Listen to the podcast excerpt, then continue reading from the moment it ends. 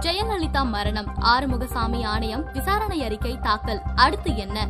இரண்டாயிரத்தி பதினாறாம் ஆண்டு டிசம்பர் மாதம் முன்னாள் முதல்வர் ஜெயலலிதா சென்னை அப்பல்லோ மருத்துவமனையில் மரணமடைந்தார். அவரின் மரணம் பல்வேறு சர்ச்சைகளை ஏற்படுத்தியதோடு கட்சிக்குள் பிளவுக்கும் வழிவகுத்தது ஜெயலலிதாவின் மரணத்தில் மர்மம் இருப்பதாகவும் அது தொடர்பாக விசாரணை நடத்த வேண்டும் எனவும் ஓபிஎஸ் போர்க்கொடி தூக்கியிருந்தார். இதன் காரணமாக அப்போது முதல்வராக இருந்த எடப்பாடி பழனிசாமி ஜெயலலிதா மரணம் குறித்து விசாரணை நடத்த முன்னாள் நீதிபதி ஆறுமுகசாமி தலைமையில் தனி ஆணையம் ஒன்றை இரண்டாயிரத்தி பதினேழாம் ஆண்டு செப்டம்பர் இருபத்தி ஐந்தாம் தேதி அமைத்தார். ஆறுமுகசாமி ஆணையம் ஆமி வேகத்தில் செயல்பட்டதாக குற்றச்சாட்டு எழுந்தது. எதிர்க்கட்சி தலைவராக இருந்த தற்போதைய முதல்வர் ஸ்டாலின் திமுக ஆட்சி அமைந்ததும் ஜெயலலிதா மரணத்தில் உள்ள சதியை விசாரித்து மர்ம குற்றவாளிகளின் முகத்திரையை விலக்கி அவர்கள் அனைவரும் சட்டத்தின் முன் நிறுத்தப்படுவர் என்று உறுதி கூறுகிறேன் என்று தேர்தல் வாக்குறுதியை கொடுக்கும் அளவிற்கு விசாரணை ஆணையத்தின் செயல்பாடு இருந்தது. ஜெயலலிதா மரணத்தின் போது மருத்துவமனையிலேயே இருந்த சசிகலா பன்னீர்செல்வம் மருத்துவத்துறை அமைச்சர் சி. விஜயபாஸ்கர் மருத்துவமனை உள்ளிட்ட யாருமே விசாரணைக்கு ஒத்துழைப்பு தரவில்லை என்று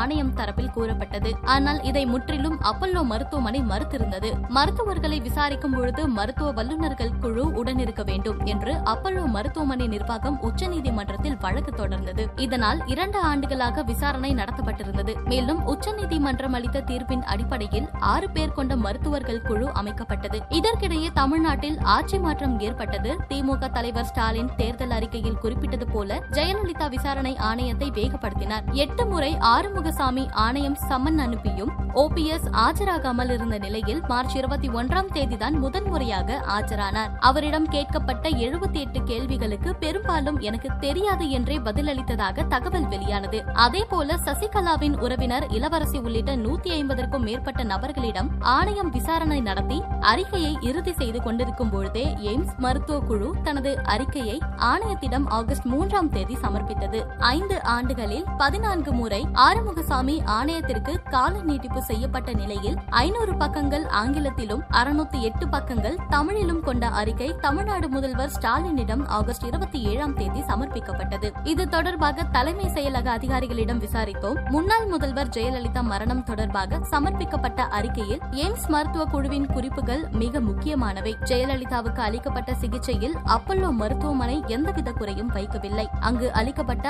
அனைத்து சிகிச்சைகளுமே முறையான மருத்துவ நடைமுறைகளுக்கு உட்பட்டு இருந்துள்ளன என்று மருத்துவ குழு குறிப்பிட்டிருக்கிறது. இந்த குறிப்புகளை ஆணையம் ஏற்றுக்கொள்கிறதா அல்லது மறுத்திருக்கிறதா என்பதில்தான் விசாரணை ஆணைய அறிக்கையின் சாராம்சம் அடங்கியிருக்கிறது. ஒருவேளை மருத்துவ குழுவின் குறிப்புகள் ஏற்றுக்கொள்ளப்பட்டிருந்தால் ஜெயலலிதா மரணத்தில் மர்மம் எதுவும் இல்லை என்று அர்த்தமாகும். அதே நேரத்தில் மருத்துவ குழுவின் அறிக்கை போதுமானதாக இல்லை என்று ஆணையம் கருதி இருந்தால் மருத்துவமனை மற்றும் விசாரணையில் வாக்குமூலம் கொடுத்த நபர்கள் மீது ஆணையம் பல கேள்விகளை முன்வைத்திருக்கும். அதன் மூலம் மர்ம முடிச்சுகள் அவிழ வாய்ப்பிருக்கிறது. மேலும் யார் மீது தவறு என்பது மக்கள் மத்தியில் நிரூபிக்கப்படும். இதற்கெல்லாம் பதில் ஆணையத்தின் அறிக்கையை அரசு சட்டமன்றத்தில் வெளியிடும் பொழுதுதான் தெரியவரும். ஜெயலலிதா மரணத்தில் உள்ள மர்மம் வெளியிடப்படும் என்று திமுக தேர்தல் அறிக்கையில் கூறியிருக்கிறது. எனவே ஆணையத்தின் அறிக்கை எப்படி இருந்தாலும் அரசு வெளியிட்டே ஆக வேண்டும் என்ற கட்டாயத்தில் இருக்கிறது. அதன்படி வரும் சட்டமன்ற கூட்டத்தொடரில் அறிக்கை தாக்கல் செய்ய வாய்ப்பிருக்கிறது என்றனர் விரிவாக